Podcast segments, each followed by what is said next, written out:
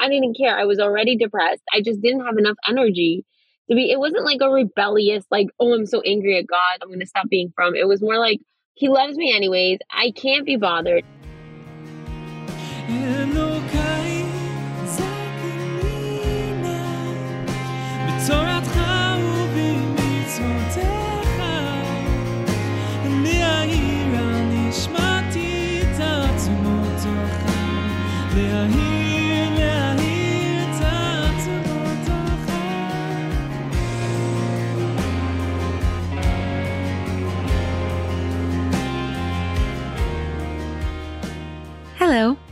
I'm Tanya, and you are listening to season two of Human and Holy, a podcast where we discuss spiritual ideas in human terms. Today's episode is sponsored by Mushka and Shmuley Lipsker in honor of Mushka's sister's wedding. Leah Goldschmidt to Yona Bostomsky. Leah also happens to be a dear friend of mine. Mazel Tov, Leah, and Yona. Today's episode is also sponsored in honor of Mushka's mother and sisters, who, by being uniquely them, teach her so much every day. Thank you, Mushka and Shmuley, for making today's episode happen. If you would like to sponsor an episode or become a paying subscriber of the podcast, please visit the link in the show notes, patreon.com slash human and holy, or email us at humanandholy at gmail.com. In today's episode, I speak to Kayla Goldstein about her journey with her Yiddishkeit throughout the years. Kayla left her life as a Beis Yaakov girl, only to find her way back to an active relationship with God through the teachings of Chassidus and a passion for honest questions. I was so invigorated by Kayla's enthusiasm and by the spiritedness with which she engages with God.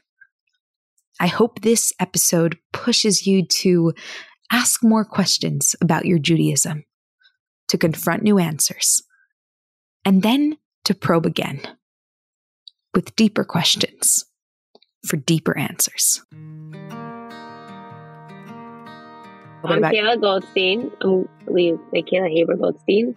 I live in Monsey and I am married with two kids and an interior designer. And I grew up in Israel. I grew up in the house of a really big Rav in Israel. And he's awesome. He's my best friend. And we grew up very frum, very yeshivish, very tight. And I kind of always just did things because that's what we're supposed to do. But then a lot of stuff happened. I grew up, I went through life and I started questioning a lot. And then I started looking for answers and found a lot of answers that I wasn't taught, that aren't taught to like the typical Beis Yaakov girl. And so I wrote my answers down in a book. And very short, I wrote my answers down in a book. And my book is being published. Oh, wow. Okay, so you summed it up very quickly, but I want to slow it down, tease it out a little bit. I want to hear you mentioned that you grew up in a really yeshivish family in a Rav's house. The Rav was your father, grandfather, relative. Can you tell us my a little father. bit more about your upbringing? So tell us about how you grew up. Australia. My father is a very big Talmud Chacham and a huge Rav. He, he's a Rav of a shul in Ramat Beit Shemesh. His name is Rabbi Yaakov Haber. And he traveled around the world and was a rabbi of a lot of communities, kind of like on like not Chabad Shlichus. And basically, he was living in Australia. I was born. He moved to America. He became a rabbi of a shul in Monsey, and we lived here for like eight years. Then we made Aliyah when I was 10 years old. When I was like 15, he became the rabbi of a shul in Ramat but for five years we lived in Yerushalayim and I went to school in Mattersdorf. My father was very close to Rav Scheinberg, who like was the Rosh Yeshiva of Torah. He was one of the Gedolim. People call him the Tzitzis Rebbe. He had like all the tzitzis on him. And he was very close to him. So he was a Rav in Mattersdorf. So we went to Mattersdorf to school, which is a very intense it's like there's Mea Shearim and then there's Mattersdorf. It's like the next one. It's a very intense school oh, wow. and it's a very frum, I guess, for lack. I don't think that they were actually frum, but like, you know what I mean? Like I kind of frum. And it was not okay. a great school at all. So I ended up leaving in the middle of eighth grade. And then I went to high school. That was also a really bad high school and ended up leaving in 10th grade. And I ended up going to Australia wow. to teach looking back as an adult, I think it was my parents' way of making sure I don't go off the derech. But they sent okay. me to Australia because the school in Australia needed teachers. So when I was 17 years old, I went to Australia and I taught wow. in a Hasidic school. It was a very fun experience. It was very interesting. And then I came home and I went to college and I just skipped high school. I was just like, screw it. And I went to college and I became an architect and I got married and I moved to America. I was very much going with the status quo. Nothing meant anything to me. I didn't care about Hashem. I didn't care about Yiddishkeit. I didn't care so much that I didn't even rebel because I really just didn't care. It was just something I did. Wow. It was just like, okay, yeah, we don't look at our phone on Shabbos and we wear skirts. That's just what we do as a family. Growing up, right. it was always, this is what Habers do. Like, Habers don't do that. Like, my friends would go to town and my friends would have Shabbatons without adults. And my friends would be like, Habers don't do that. Habers don't do that. And I'd be like, okay, yes, we don't do that. Oh, everything is crazy, whatever. Wow. A lot of it was like, Jews don't do this. But then there was this level of, but my friends are doing it. Friday night, my friends would go for walks, and I wasn't allowed to go for a walk Friday night. They would go for a walk, and they would end up at my house, and then they would hang out at my house because Haber girls don't go for walks on Friday night or Motzei Shabbos. That's not what we do. You're okay. a Haber. I just never rebelled. It wasn't like I hate this. I'm so angry. It was just like, okay, this is what we do. I just didn't care. It just didn't matter. It's, it's so interesting to me how you said you cared so little about God that you didn't even rebel. Like you just did everything you had to do because you just didn't care. And it in a way, matter. rebellion comes from this place of caring Passion. and, and yeah. wanting to understand what's going on. Okay, so, so then what happened? Later. So you grow up, take us to the next step. Okay, so then I started dating and we were not agreeing. In my family, like my parents vet who I date and they do all the research, great, like the whole shidduch system. And me and my father were right. just not agreeing. We were just not agreeing. Anybody my father liked, I didn't like. Anybody I liked, my father didn't like. And I wasn't going out with anyone. I'd been in shidduchim for almost a year and I hadn't gone out on a single date because we could not agree wow. on anything. So finally, I went out for dinner with him, which we did. We had weekly dinners. And I went out for dinner with him and I was like, listen, I don't want to marry somebody who wears a black hat, who has a white shirt and black pants, like a uh, shababnik. Because I was getting set up with shababniks. So shababnik in Israel is like a black and white yeshiva bachur who's like not acting like a yeshiva bachur. He's like cool and hip and talks to girls. And I was like, if I'm going to marry a yeshiva guy, I want to marry a yeshiva guy. I wasn't getting set up with good guys so I told okay. him I want to marry someone modern Orthodox or from YU. And he was like, What? YU? if you ask my father, he would say, No, I very much respect Why YU. Like, I love YU. He, he does. But it was like, that's what the modern people do. It was for the modern people, it wasn't for us. And I was like, he was daughter. like, Right. He was floored. It took him like three weeks to like, get comfortable with the idea. And then he was like, fine, you could go out with someone from YU, but it has to be from YU Smicha, and I'm hand picking him. The best guy in YU Smicha. So my brother was a Rav in Torah Shraga, and the Madrich in Torah Shraga was also a student in YU Smicha. And my brother thought it was funny, so he set us up kind of a little bit as a joke. He was just like, cool, he meets your criteria. He wants to live in Israel, he's from YU Smicha. That's your criteria, right? Okay, cool, go out. It's like the worst shidduch in the world. Okay. Nothing makes sense. Nothing on paper between us makes any sense. He's turning Hasidish. He grew up modern Orthodox, turning Hasidish. I'm like not interested in, in religion whatsoever. Just like everything about us, it doesn't make sense. But of course, we got married. We had a baby and we moved to America. And the whole time, I was just doing what I was supposed to do. I wasn't questioning anything. I wasn't doing anything. My husband was Hasidish and I was just chilling. So we came to America and I got pregnant really fast. My daughter was 10 months old and I got pregnant and we lived all alone in Brooklyn. My husband was the Rav of a shul and I was just really scared and I got. The pregnancy was really high risk pregnancy and I ended up giving birth, like going into an emergency C-section two weeks early. That turned into not a C-section. It turned into a birth which turned into hemorrhaging and my machines died. And I clinically wasn't there. I was dying. Totally just jumped into this, but I was, I was dying and I knew I was dying and I was totally cool with it because I was like, whatever. I'm in so much pain. By then, I was already depressed because the hormones from the pregnancy had given me PPD and it had actually started when I was pregnant. I didn't have any energy wow. to fight it. I was just like, whatever, I don't care. We were so alone, so, so alone. And we were in such different places. My husband was literally the Rav of a shul. And my husband was like, You have to teach me how to change a diaper first, and then you could die. He literally leaned into my ear, and instead of being like, I love you, don't leave me, like, which I would have not listened to, he, he's like, You can go, just teach me how to change a diaper. And I was like, Fine, I'll die later. And I was falling, and I felt myself falling. Like the bed that I was lying on went away, and I was falling. And it was almost like there was like this like curtain, and if I just fell through the curtain, God was right there waiting with the most unconditional, huge hug, total love, no judgment. There was no judgment day waiting for me, and there was no let me weigh your whatever, and there was no hell. Like it was just unconditional love, just total goodness.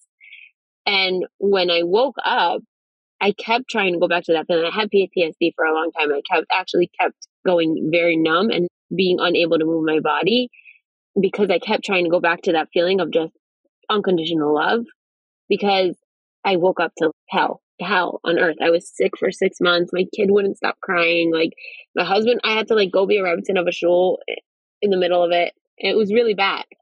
And that's when I started questioning because this whole idea of like, I need to wear a skirt or I'm going to go to hell is wrong because it's not true. I got there and it wasn't like that. And this isn't true.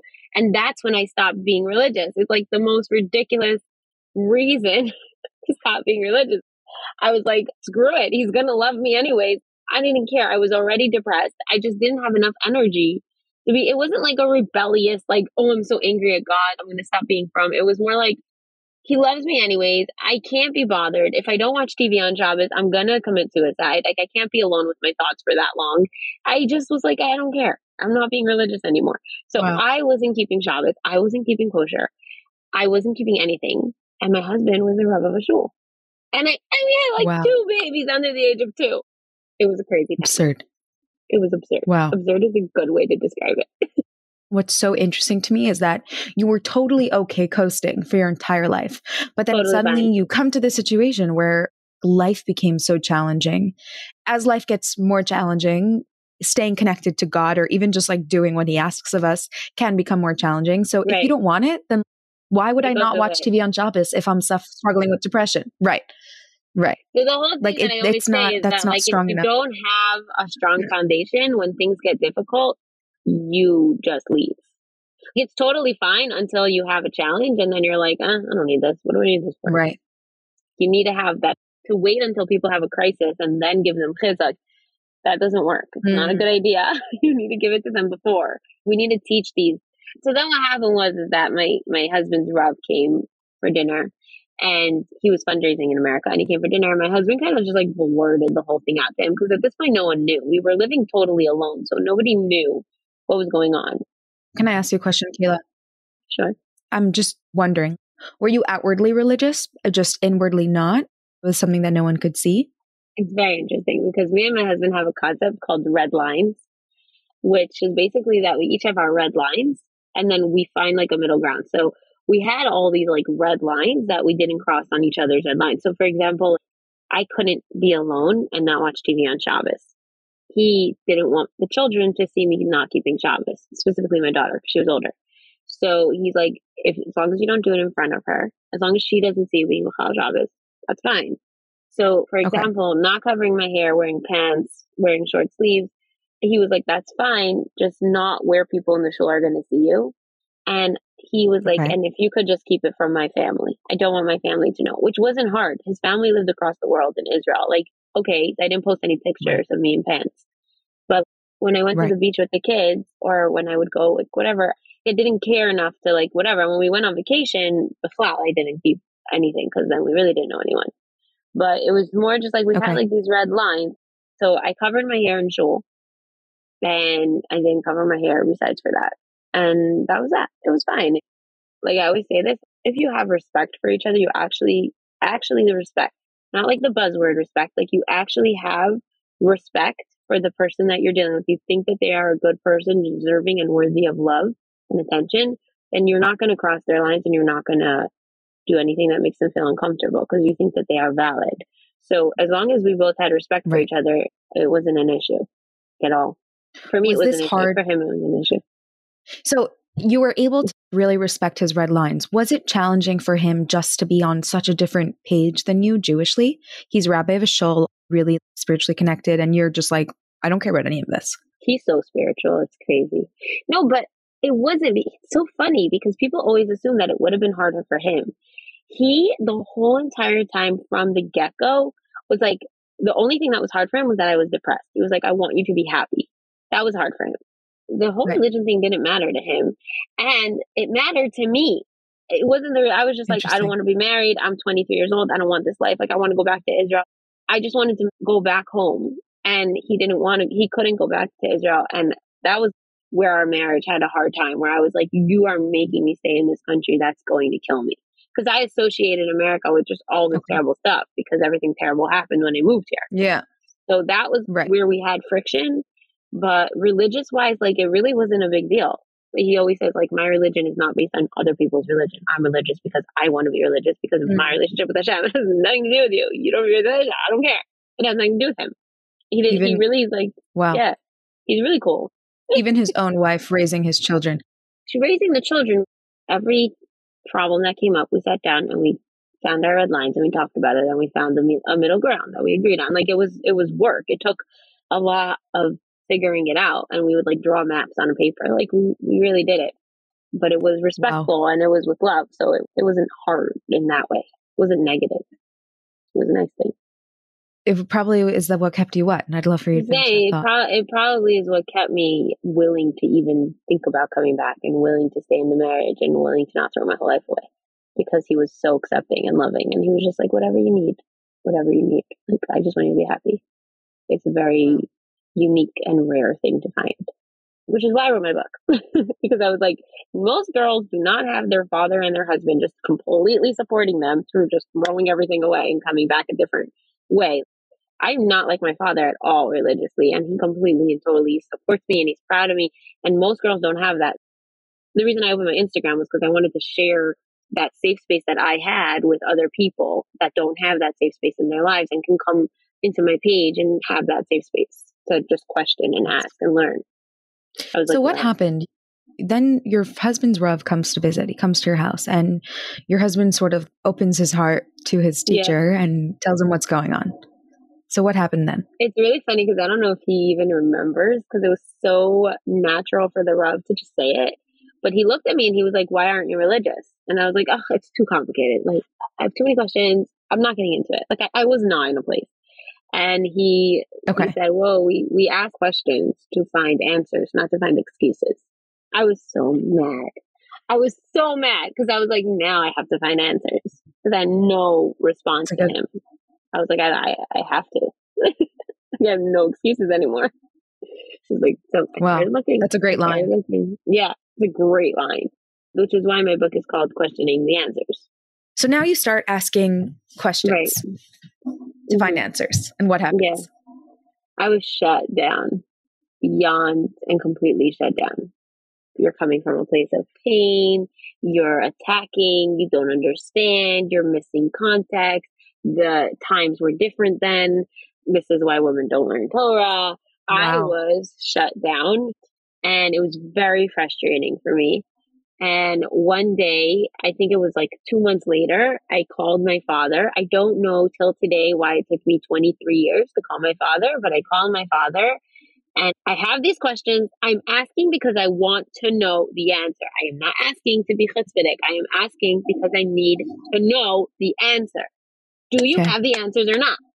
And he was like, sure. I didn't even know what to do because he was just like, of course, I'm here. Ask away. What do you want to know? So we started doing like a weekly date almost. And it kind of morphed into just me calling him whenever I was having like some kind of crisis. And I started asking questions just naturally, just started asking questions. Just how do I know that there's a creator? And who is this creator? And how do we know the creator? And does the creator know me? And does the creator care about me? And does he love me? And why do I need to cover my knees? And what's Shabbos? And how do I know that the Torah wasn't written by Moshe Rabbeinu? Any question that came up, and the questions led to more questions, which led to answers, which led to more questions. And he wouldn't answer me. He would give me the source to look it up. And then I would learn mm. with my husband. My husband taught me how to learn. He sat the way that the guys do in yeshiva. He taught me how to learn like a guy. And it's so amazing. The answers were so incredible. I was like, how did I not know? I grew up in a Yaakov system. I'm an FFB. How do I not know the most basic fundamentals of Judaism? Like, I went to school. I was there. How do I not know this? And I was just like, I was all knowing. I was like, if I was about Tshuva, I would know all of this. Lots mm. of they get the education. They go to those, those schools and to Neve and like whatever, and they get that education. And like, we don't get it. You're born expected to know, expected to like, you believe, born believing, and you're not. You're human. And I was on a mission to get myself answers. And it was totally me, selfish me. I did not share it with anyone. I thought I was completely alone. I didn't think anybody else had these questions. I thought that every right. single frum person is frum because it's very, very meaningful to them. And I was very, very wrong. And totally not.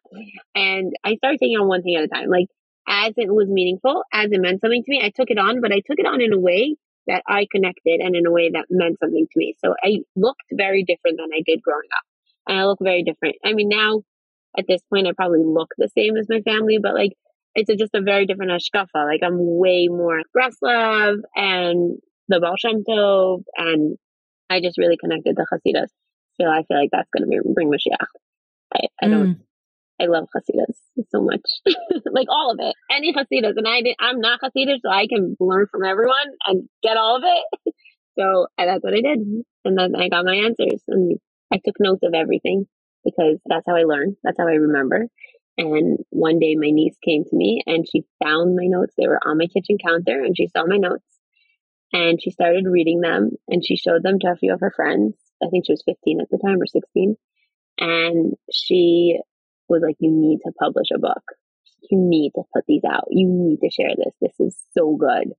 And I was like, All right, who am I? I was like, No, you know, you guys are like, up until now, I was the girl who was different and not really frum. And even if it was just in my head, right. I was the outcast. I'm not going to write a book. Right. But it took a long time. But eventually I was like, okay. And I sent the notes to my father and he was like, yeah, you got to publish this. You got to do this. So we turned it into a book. Wow. And an Instagram page. It's funny because you would think that there's a continuation to the story because that was three years ago or two years ago, but it never ends. You never finish asking questions. And like at a certain mm. point, I had to just close the book and say, okay, go publish it. But I have so much more since then that I learned that I don't think I'm going to ever finish. Like, I don't think that my Instagram page is one day going to just run out of questions. Like, I don't think that's going to happen. Yeah. I think we're going to always be in this state of questioning and growing. And I'm a very different person than I was then. That's the beauty of asking questions to really find answers if you're asking from that place, then there's so much to learn within Torah. There's so much guidance to find. Our life circumstances yeah. change and we have new questions and we find new answers. I would love to know what it was about Chassidus. You mentioned that you grew up Beis Yaakov. What was it about Chassidus that you saw that you didn't have before? Okay, so it's going to be really funny because usually people say Chassidus, they say like, you know, the Babcher Rebbe or Nachman or whatever. You know, like the Slonim Rebbe? Random. Yes. So he okay. says that David HaMelech calls himself a chassid in Tehillim. Chafetz Hashem ki chassidani. Chafetz ani something ki chasidani. Yeah. And he says doesn't make sense because in other places in Tehillim he calls himself full of sin and terrible person. Like he, he says horrible things about himself.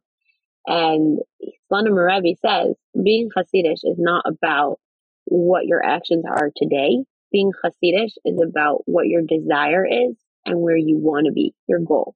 Like a Hasid is somebody who aspires and wants to be something else and is working towards that goal and isn't stuck in today and right now and how long is my skirt, but in more just like the broader picture and the heart and the soul of I'm trying, I'm getting there, I'm working on it.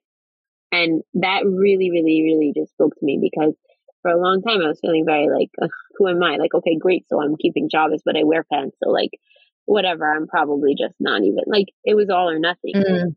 And right. Hasidus kind of gave me that place that I was able to grow. Like I was able to grow because I was allowed to, because I didn't have to be perfect from the get go. Mm. It wasn't like, oh, you're violating halacha. you're going to hell. It was like, no, you're working on yourself. That's great. I'm really proud of you. Yeah. Keep going. It's just a Beautiful. whole different mindset. I very much connect to it. I don't understand how anyone connects to the other one, but I'm very respectful. I understand there's 70 different types of Jews and everybody can do their thing. I just, for me, Hasidus was like the way to go. The Lubavitch Rebbe says a chassid is a mahalech, which is very similar. The idea that a chassid is someone who is constantly moving, Right. constantly growing, constantly taking stock.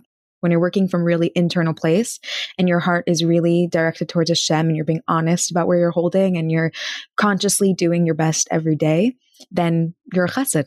It's not about a certain image that you can present to the world. It's really about constantly showing up to be in a relationship with Hashem every day, the best you can. Yeah. It's not about your image at all.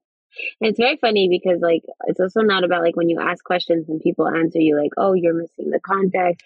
People get shut down when they ask questions. And that's not Hasidus. It's like, oh well your externals don't match. So like I can't even answer you because like you're obviously asking from a place of pain. Mhm. Like, okay, so I'm asking from a place of pain. Who cares? I still deserve an answer. Why does that make me not get an answer if it's so like black and white and boxy of just like you have to be sitting in a basement medrash learning Gemara to get this answer. You can't get it anywhere else. Then you can't grow. No, you're not given that opportunity to grow, and you need to have that opportunity. Every single Jewish person needs to grow. Every single person in the world needs to grow. Like, We're not here just to like hang out, have fun. it's not why we were born. Yeah, and like the sincerity of a soul is not something that can be measured by an outside uh, gaze. It's something that Nobody only you can answer. Yeah. Nobody- My son just asked me yesterday, he said, Why doesn't my Mora keep a scale in the classroom? And I was like, Why would your Mora keep a scale in the classroom? And he's like, Because then she would be able to put everybody's averos and mitzvos and we would all know who's the biggest tzaddik. Interesting. So I was like, Well, only Hashem knows. Mora doesn't know. And he was like, Really? I was like, Yeah, only Hashem knows who's a tzaddik. Is There's so many mitzvahs that you do that nobody even knows about. That you just, only you know. We don't know how big each mitzvah is it was just so interesting. Like he was like, "Well, why don't we all know? Like, why isn't it written on our foreheads?" I was like, "We don't know." It was just Right. profound for me, like to realize. It was just like to repeat that to myself. Like we really don't know where other people are holding, and we really shouldn't bother ourselves thinking about it. We should just worry about ourselves spiritually. Totally. And also, even just the way that we measure our relationship with God doesn't have to be on a scale, but more on like the extent of the connection.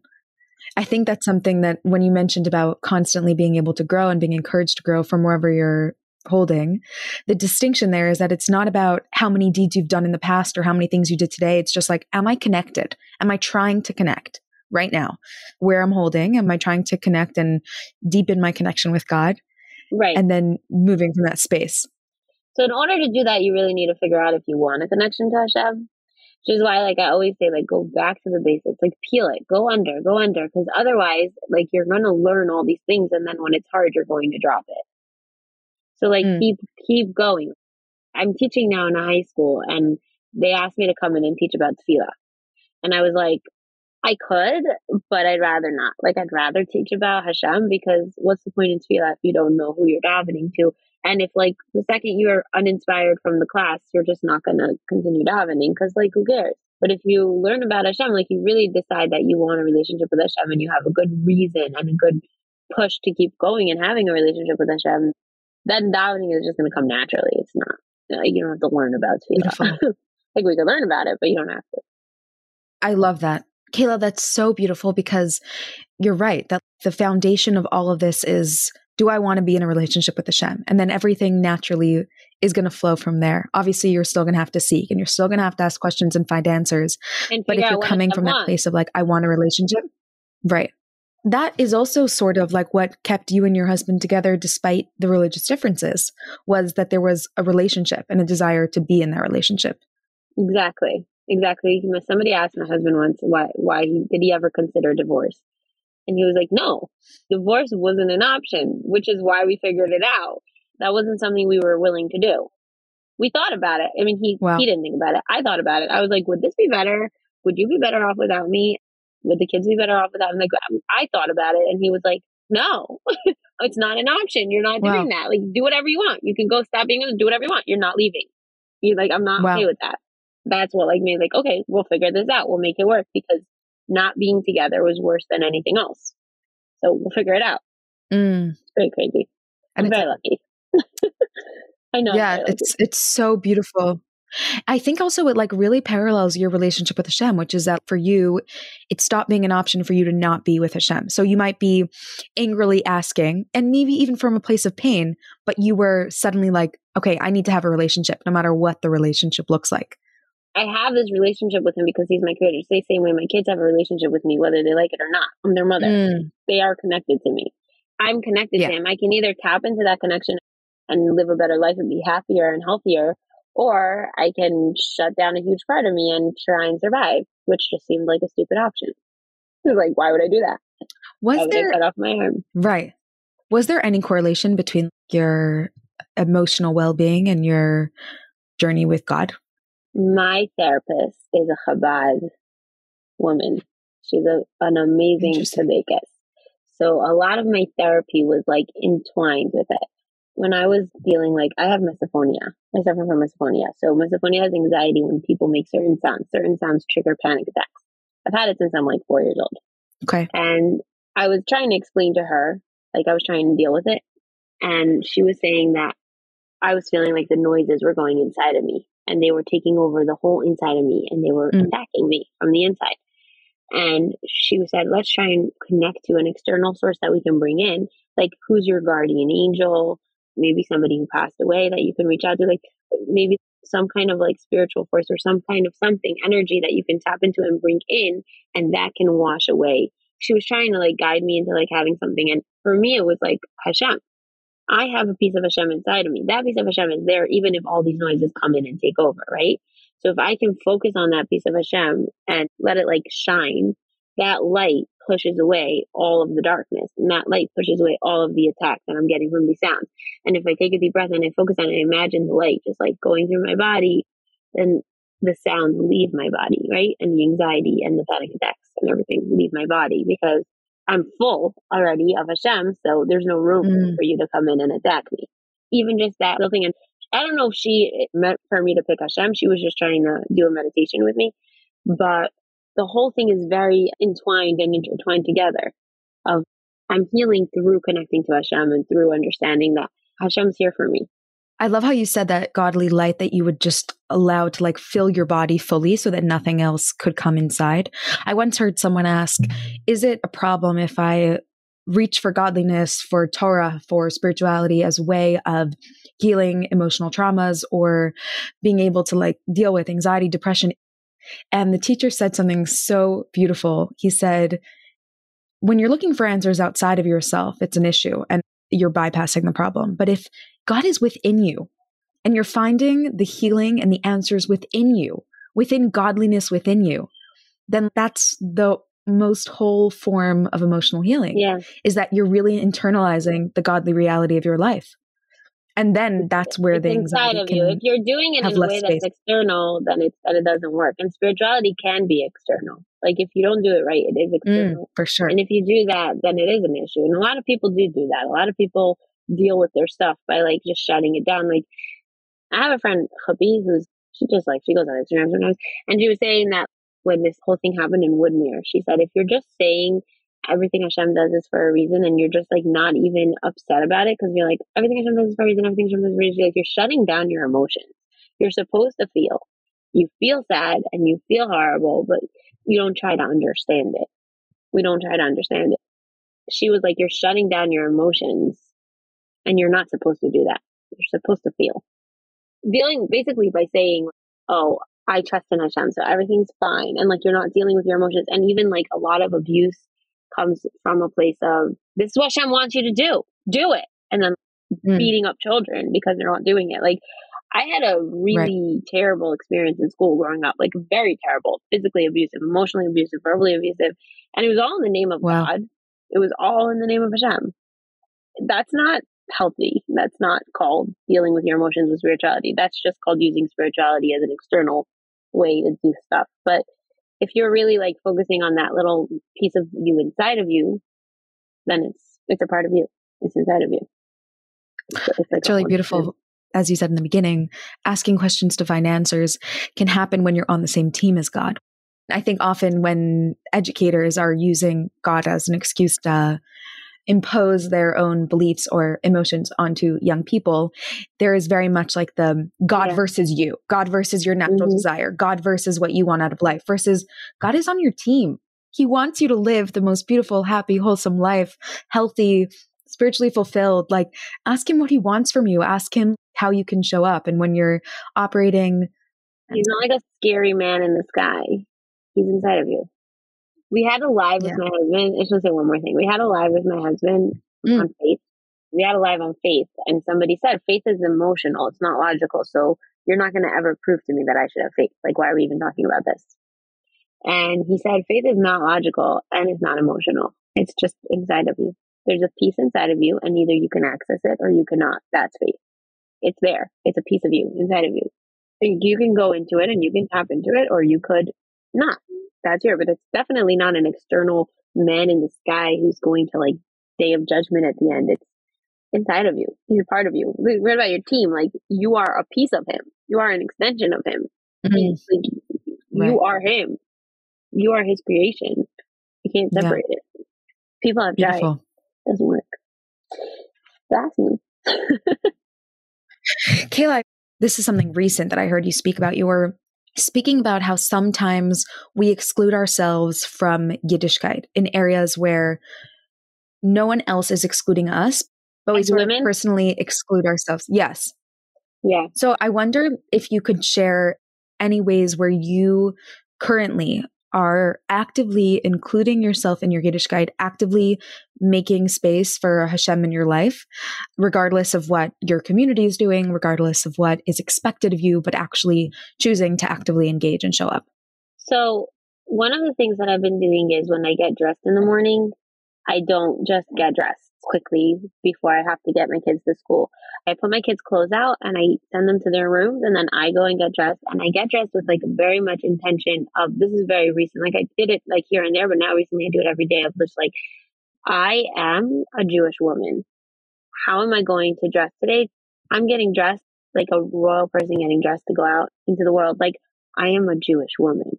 I'm representing Hashem. Like I'm an ambassador and I'm royal. Mm. And I know that like Bais Yaakov girls have this like, don't call me a princess, but whatever. But I am a princess and I'm going to go out there and I'm going to dress accordingly and I'm going to be intentional about it and I'm going to be confident.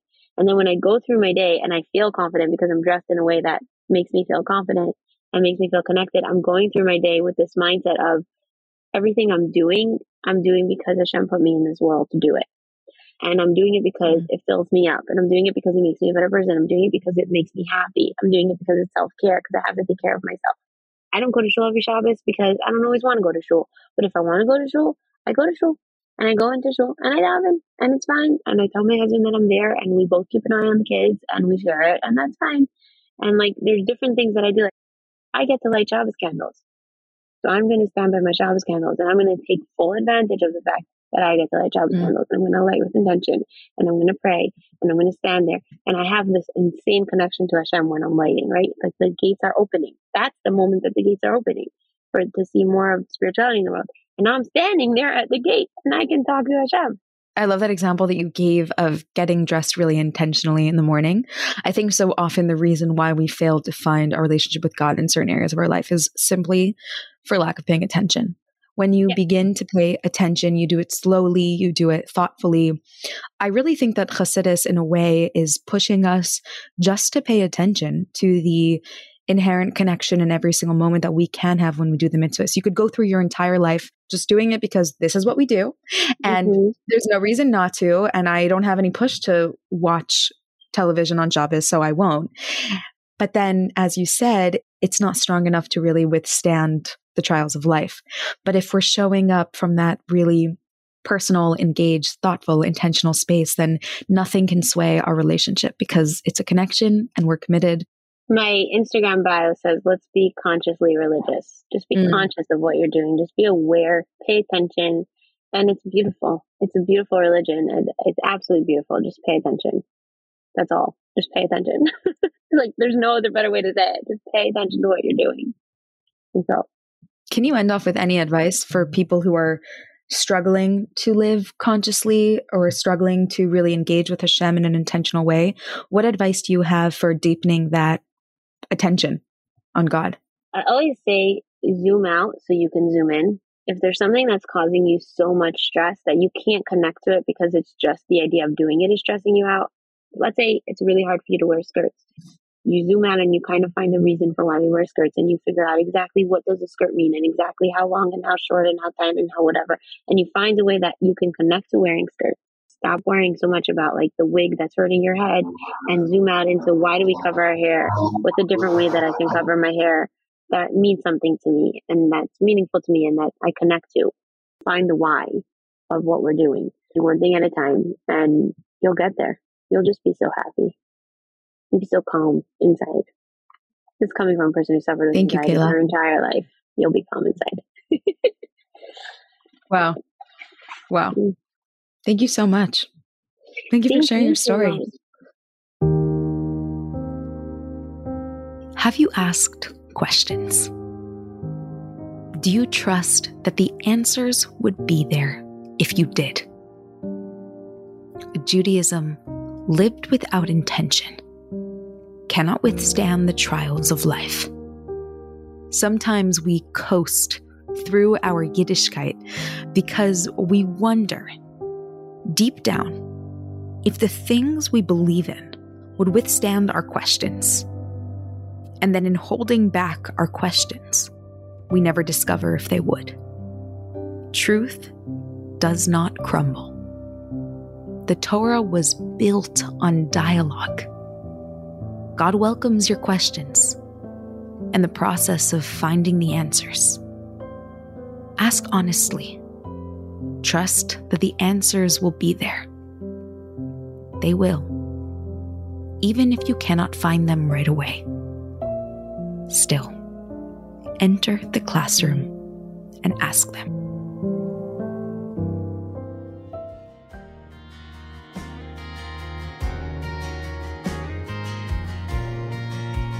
Elokai Zakinina בתורתך ובמצוותיך לחבר את נשמתי תמיד אליך מחבר, לחבר Thank you so much for listening. I hope you enjoyed today's episode. As always, you can find me on Instagram at human and holy or via email at humanandholy at gmail.com. New episodes of the podcast come out every single Sunday morning. If you don't want to miss a single episode, then hit the subscribe button. If you enjoyed today's episode and could take a quick second to leave a rating or review, it means a lot to me and it helps other people find the podcast. Thank you so much for listening, and I hope you have a wonderful day.